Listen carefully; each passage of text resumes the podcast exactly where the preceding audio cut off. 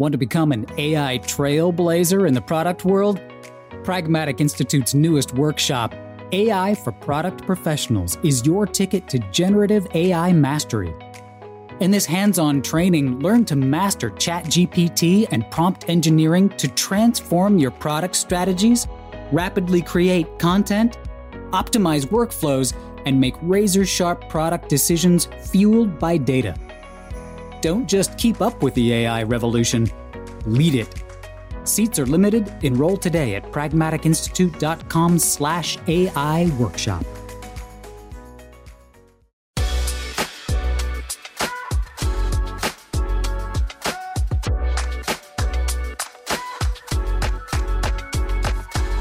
Hello, and welcome to the Pragmatic Product Chat series, where we tackle the biggest challenges facing today's product management, product marketing, and other market and data driven professionals with some of the best minds in the industry. I'm Rebecca Kalogeris from Pragmatic Institute and your host for this episode. And today I am very pleased to welcome back an oldie but goodie. Many of you have heard me interview Mark before, but we have Mark Stiving, who is the founder and chief pricing officer at Impact Pricing. He is my go-to guy when I have pricing questions. He has been a pragmatic instructor. He helped create the the price course for Pragmatic Institute. So he is he is the guy to go to when you have questions about pricing. So welcome, Mark. Well, thank you, Rebecca. This is going to be fun as always. Yes. All right. So I actually want to start with a little bit of a different question. For those who've not heard some of the Mark Stiving episodes before, and of course you can go check this out, but I kind of want to hear your origin story, Mark talk to me about like how you got into pricing and sort of why is it such a passion area for you? I remember being 12 years old and going to the grocery store with my mother, and I would see prices that ended in nine, right? So 69 or 99. And I always wondered, why do companies do that? Do they think we're stupid? Right? I mean, we know 99 is really a dollar. What's the big deal? So maybe 20 years later, I was in a doctoral program at UC Berkeley and I was playing with scanner panel data. Now, this is the data that grocery stores collect when you use your loyalty cards. And I was able to test whether this nine cent thing really works or not. Turns out it does. Hmm. And then I was able to figure out why using all these data analytic tools. And it turns out the reason it works is we are lazy subtractors. Right. So we don't subtract 83 and 65. We just subtract the eight and the six and call it 20 cent difference. And so I became addicted to understanding how people use prices to make decisions. And, and, once you start to go down that path and you really understand that, then you start saying, well, how is it that companies make decisions? Hmm. Knowing how people make decisions. Hmm. And that's really where I come from in this world of pricing. I love that. And I think what's interesting, and, and I've known you now almost 10 years, and I've I've traveled several times with you, and I've seen you do this, and I also now find myself doing it. Like pricing is everywhere, right? I mean, once you start looking at it and thinking about it and wondering, like, why are the movie theater prices that way? And how about the hotel rooms? And that's like, it's everywhere. So there are so many opportunities to see great examples of it, to see how people interact with it. And then even like sometimes to, to think about how, how it got you, right? Like what made that price okay. So it's, it's just a, it's a very rich area to explore. That is for sure. And I have to say, every time I see pricing, I try to say, does that make sense to me or not? Hmm. And if it doesn't make sense, then either I believe they're making a mistake or they know something I don't know. And now it's time for me to go figure something new out or to, or to see why did they do that? And why does that work? And, and it just, it's always thinking about new things in pricing. Yes. Yes. There is no one price fits all for this topic. All right. So today we're going to talk about price fences, pricing fences, right? A little bit about what they are, how they're used, why they can be important, right? How could people leverage them? So let's start with the basic question, Mark. What is a pricing fence? So before you ask the question that way, I was about to say, well, well fences are priced at around $10 a foot. well, it depends if you want a chain link fence or. yeah, exactly. what kind of fence are we after here? But but the real question is, what are pricing fences? We hear this term in the world of pricing a lot, pricing fences. And, uh, and when I step, step back to think about it, because you told me you wanted to talk about this, I realized that I almost never talk about pricing fences, but I talk about the thing pricing fences does all the time. Hmm. So pricing fences are really the implementation methodology around how we do price segmentation.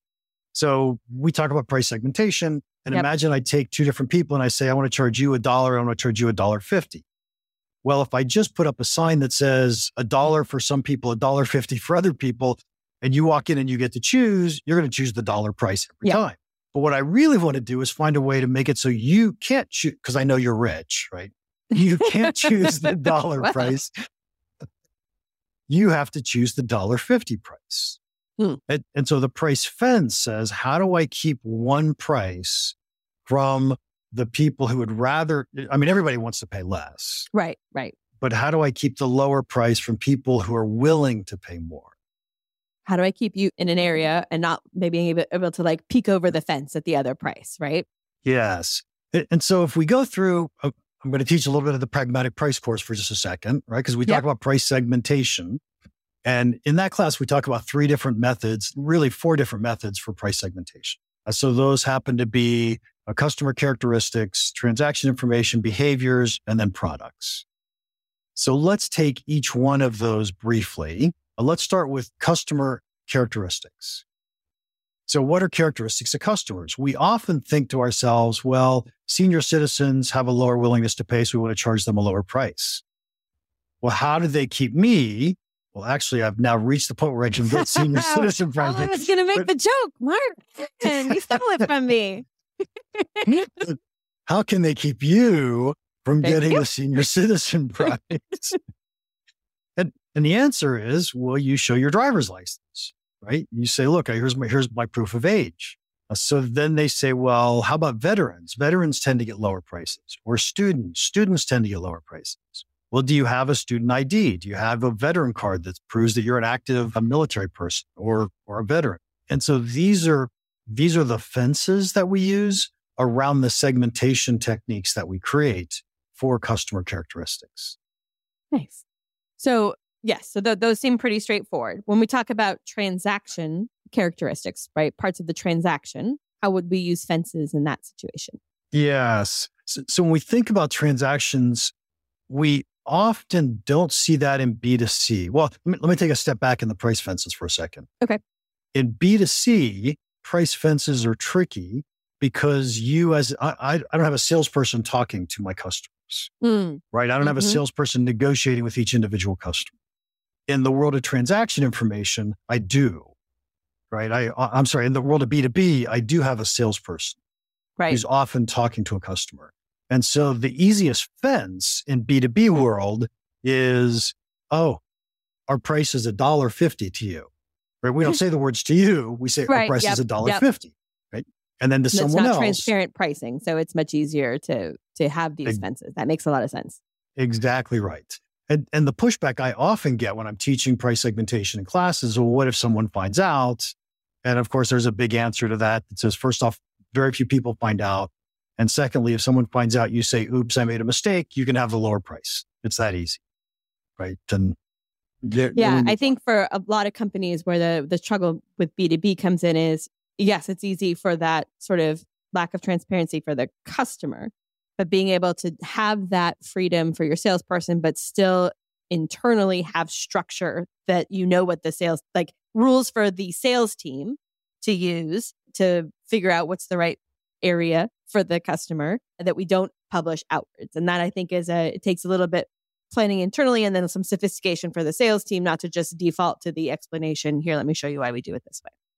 Yep, exactly right. And, and you might have different price lists, you know, going back to customer characteristics, you might have different price lists for different customer characteristics. For example, I could have an Asian price list, a US price mm-hmm. list, a Europe price list. I could have a price list for consumer goods, a price list for medical industries, Right? I could have different price lists for Government the same pricing products. is very standard, right? Government pricing, nonprofit pricing. Yep. Yep. Well, and then even, I mean, I think, I think you, you and I had talked about this a long time ago for when a while when Amazon ba- showed prices based on your zip code, right? Like, which is, you mm-hmm. know, great and not, they don't do that anymore. But right, like those are, again, those are fences and characteristics that are demographics from a B2C space is very clean but you're right. There's B2B. We often see it by industry. We see a difference in, you know, consumer electronics versus medical versus all those pieces. So lots of options there. And I, I also think when you think about some of those, when you think about what makes a good fence, I might have a hard time with zip code, but I under like industry is a place that people are like, they're kind of used to that, right? Like they think there are fences and descriptions that consumers, both in B2C and B2B, are going to find more comfortable, more understandable. Yes. In B2B, people rarely know how we create our fences or why they're mm. getting the price mm-hmm. they're getting. They're just getting a price, unless, of course, we've published our prices on the website and then we have to justify a difference in price or or actually we don't because we always display the highest price on our website. Right. Yep. And anybody's willing to take a price lower than that. Right. I'm, right. Why aren't you charging me more? Those are words never, no, not going right. to say never, it. Never, never, never. And so there is a slight difference between B2B and B2C in that issue of transparency and, and how mm-hmm. people see it and, and it gets displayed. So now back to the next question. What are we going to do with transaction characteristics? Yes. Right. So in transaction characteristics, oftentimes we have volume discounts. Yep. Right. So that's a transaction characteristic. Sometimes we put surcharges on speedy delivery. And we'll mm. even see this in B2C, right? Do you want this delivered today? Great. We can do that with this price point. And maybe they say they're charging for delivery, but it doesn't matter where the, where the bill comes from. It matters the customers want to pay more to have it today. Great. Right. Here's your price to have it today. It's the imp- impatience tax of which I am a big spender. I'm like, oh, I could get it faster. That's fantastic. Mm-hmm. Yeah. So in, in, the world of transaction, any any other ones I can think of off the top of my head? I can't. So volume, you have speed. I mean, I guess so typically kind of in, payment terms could be one, right? Like it absolutely could. In the B2B world, there's a lot we can learn about transactions. So we can learn are you looking at anybody besides us? Right. So is hmm. this a will I decision or a which one decision? We could say, who's the competitor you're looking at? Uh, so if you're looking at our roughest, most aggressive competitor, maybe we give you a much better price. And if you're looking at someone who never discounts and they're not that great, yeah, we're probably not giving you much of a discount. And so these are pieces of information we use to set our segmentation. But the fence itself is our salesperson saying, here's your price. Which I think is one of the reasons that so many B2B things. They don't have publicly, you know, published price lists, uh, much to every consumer's complaint. Yes. Yes. Okay. So you're going to ask the next one, which is possibly the hardest one. No, maybe mm-hmm. not. It's behaviors. Mm-hmm. Behaviors. So behaviors is really hard because it doesn't really apply a lot in the B2B world. But in the B2C world, it's always a price fence whenever we do behaviors type segmentation. So here's a great one. A coupon is a price fence. So the reason that behaviors work so well is because it's a, we're essentially putting a hurdle up in someone's way to say, "Hey, you've got to jump this hurdle to prove to me that you're price sensitive before I give you a lower price." So I'm just giving you a task to do to prove price sensitivity. And a coupon is exactly that. So if I give you a coupon and you're willing to take the time to clip it out and store it and go to the right store and get the right item and get the coupon out at the cash register and go through all that for your 10 cent discount, then, you know, go for it. It's up to you. But that is a fence because people who aren't price sensitive won't do that. Mm-hmm. Yes. And it's a very, again, it's the effort you put forward. And there are somewhat similar ones, I would think, in B2B. I don't know if you would consider these behavior fences, but you know, sometimes you get a lower price if you are a reference, if you agree to be a reference account or to do a case study, those kind of things. Or maybe if you're, that might be a different one, but like, you know, if for something like a service, if you will take a, you will do the service in a downtime, right? Yes, you want a consulting. No, I'm too expensive for you, but hey, we're always really slow in the summer. If you'll do it then, then we could do something like that. I think those fit in behaviors and possibly as fences. A lot of the things that we talk about often fit in more than one price hmm. segmentation mm. area. Mm-hmm. And a lot of things when we start tweaking what we offer or deliver to the customer, I start putting those in the product category. Okay. But totally okay with saying, hey, you know what I always tell my client or my customers, my students is I don't really care if you label it right. I hmm. care mm. if you think about it. Yes because this is I mean, one of the reasons we're talking about price fences is we talk a lot about segmentation and just how much additional revenue it can unlock by really understanding what the willingness to pay at a segment level and not an overall level. But in order to take advantage of that, you have to be able to actually like execute the plan, right? And then these are ways that you are executing the plan. To your point, I can't just randomly say, well, everyone named Bob, you know, come over here. but it does set up what I happen to know is your favorite fence, which lives under the product area. Ooh. Ooh. And what do you think is my favorite fence? If I was to say your favorite fence, I think it's good, better, best. I think that would be right. Ding, ding. now, so, so to be fair, the first three that we talked about, Mhm. those are three price segmentation techniques that if I've got a single product and I want to be able to charge different prices to different customers, then those three techniques are exactly what I want to use. I, in fact, I don't have a choice. Those, I'm going to use one or more of those three techniques. However, once we step back and say, hey, wait, I can tweak my product. And by tweaking my product, I can get people who are really price sensitive to still buy from me and people who aren't price sensitive to pay me a whole lot of money. Then I can start to create a product portfolio that makes a lot of sense. And now we think about good, better, best pricing, where what we're trying to do is we're trying to get the super price sensitive people to still buy from us in the good category. And the people who are not price sensitive to buy from us in the best category. And yet most people are going to buy in the middle, right? Most people will buy the better product. And so how do we do this? Oh my gosh, I, I didn't really prepare to go into this conversation because this happens to be the hardest of all the fences to create. Hmm. Because what you want to do is right now, the decision we're trying to make is what features do I put in good? What features do I put in Hmm. better? What features do I put in best? And so what we want is we want to create a good package that's good enough for the price sensitive people to still want to buy it and use it. And so I tend to think of if you can look at your product features and say, what is the MVP? What is the minimum viable product? Maybe you add a little bit more to that. Maybe you add a, a small sampling of some of your higher end features, but it is truly your MVP product. And that's going to be your good as a, at least as a starting point Mhm. when you think about your best, we're going to put everything in best, especially if I can find people who just get so much value from my product. And there's a few features that they really like, and most other people don't care about it. Those features have to be in that category.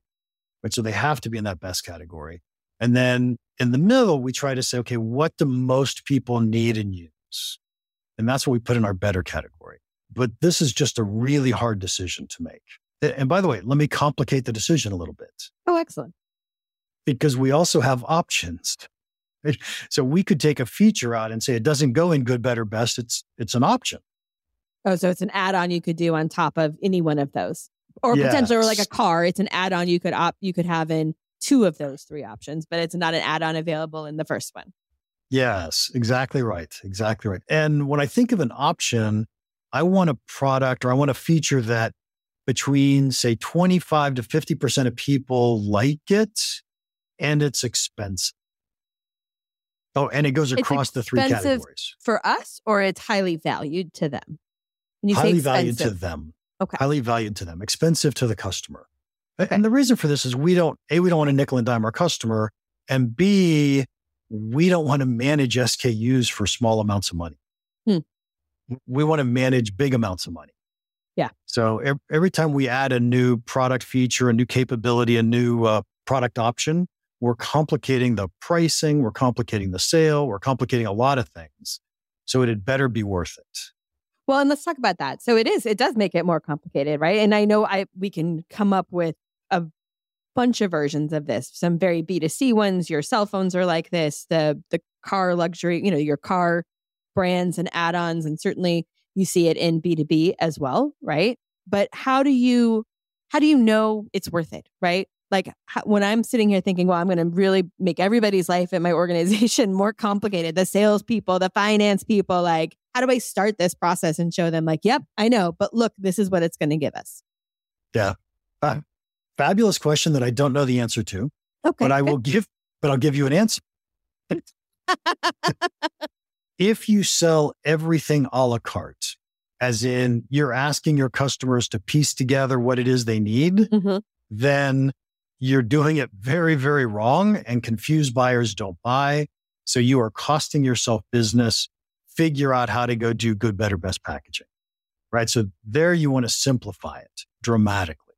Once you get your good, better, best, and you say, Hey, am I going to have another option? Am I going to do another price segmentation technique? Am I going to add a market segment? There's all sorts of things we could do. My standard answer is go do one. Just go add one more.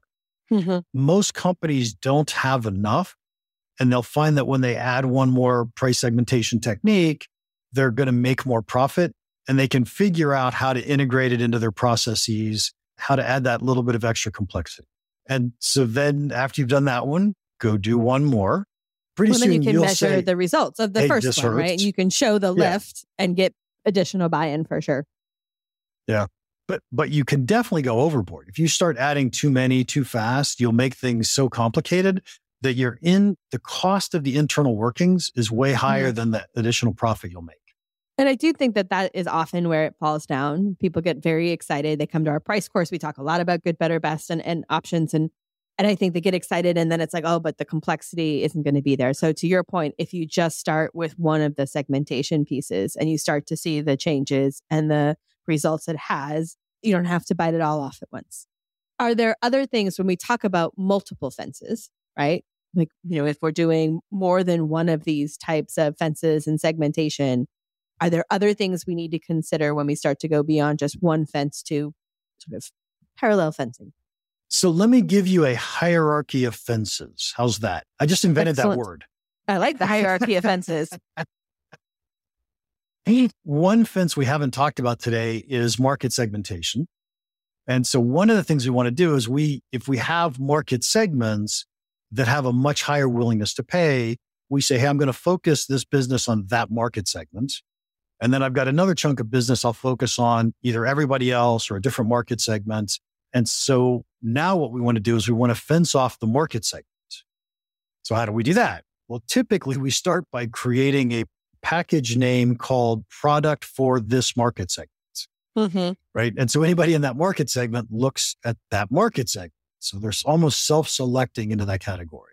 But a lot like we had the, the conversation about the best products, we want to find the features that that market segment really cares about and bundle those into the product for that market segment, thinking that other market segments don't care as much about them. And so we don't talk about them. We don't put them in. We may not even have them in those other categories or other products. So your first hierarchy of fences is to understand what your market segments are and how you're going to guide people into the right market segment when they're making a decision. And as the marketing person on the call, I will tell you too that with those things, there's a lot to do that effectively. You really need to understand the persona of each of those segments and what they care about so that whether or not you take out the features or not, you talk about the right ones for that group. And that's true both on the marketing material, but there's also, I think, as part of the implementation of something like that, getting your sales team to understand A, be able to recognize what segment they have on the phone with them, and B, then to know to flip the script or the priority of what they communicate with based on who's on the phone. And I think, again, that's why these are really powerful. These will help you optimize your revenue, but these are techniques that go beyond just changing the price list for a segment and really has to be thought it through in how you roll out the, the whole program. Yep, absolutely right. Absolutely right. After you've decided on the market segment, then I would create my product portfolio for the market segments. So let's assume that you are really, really smart and decide to go with good, better, best plus options. So you'll have good, better, best plus options in each of the market segments that you've identified. So step one is we, we try to get somebody focused into what market segment do they want. Then we've got to get them focused into what's the right product for them. And so that's the, the level of fences that we're going to use next. And then the last set of fences is okay, I've decided I like your better product in this category. It's the right product for me. Now I might choose one of the first three uh, fences or price segmentation techniques we talked about. and that is customer characteristics, transaction information, and behaviors. Right. So, so do you as a customer deserve or need a lower price than I would normally charge? And so now we're using one of those fences. Excellent. You can see the flow chart there gets gets more and more complicated. But the better we can do this, uh, again, we see big results. So let's talk about that. Tell me some of your favorite stories of uses of fences where you think maybe they've gone really well, and maybe some that have you been like, oh, that fence did not do anything, but keep out the customers. uh, can I think of good? I, I, tend not to think of fences. As I said earlier on, we go, I, I tend to think of price segmentation. I have one client who identified the decisions that their buyers were making. And so, because they were selling a Will I product, so there was no competition after they'd already bought into their platform, they ended up raising the prices 180%. Oh, dang. And didn't lose any sales. Hmm. So was that really a was that really a fence? That what it really was was it was understanding which segment cares about which products. Hmm. Right? How is it that our customers are making decisions? I mean, is there really anything different other than nomenclature in the idea of price fences versus segmentation, or is it just, you know? If I were to define the two, I, I think they would be defined a little bit differently, but they're essentially the same thing. Okay. Where I would think a price segment is here's a group of people that I'm going to pitch to, sell to, price to, market to, because they're relatively similar, or as pragmatic would say, they're solving a common set of problems. Right. And so I would consider that a segment. And a price fence is how do I keep you, Mr. Higher willingness to pay person in this segment from going into a different segment and buying at a lower willingness to pay? So, how do I help you identify and feel that this is the right segment for you? Or how do I keep you knowing about there are no other segments, right? Like those are, it's, it is, okay. Nope, that's helpful. Yeah. So let me uh, actually I'll talk about fences in a in a negative way for a second. Not not negative, but in a in a challenging way back long, long, long before I joined Pragmatic, I was in the semiconductor industry. We would sell product to companies. So we're going to sell a product to HP, let's say, right?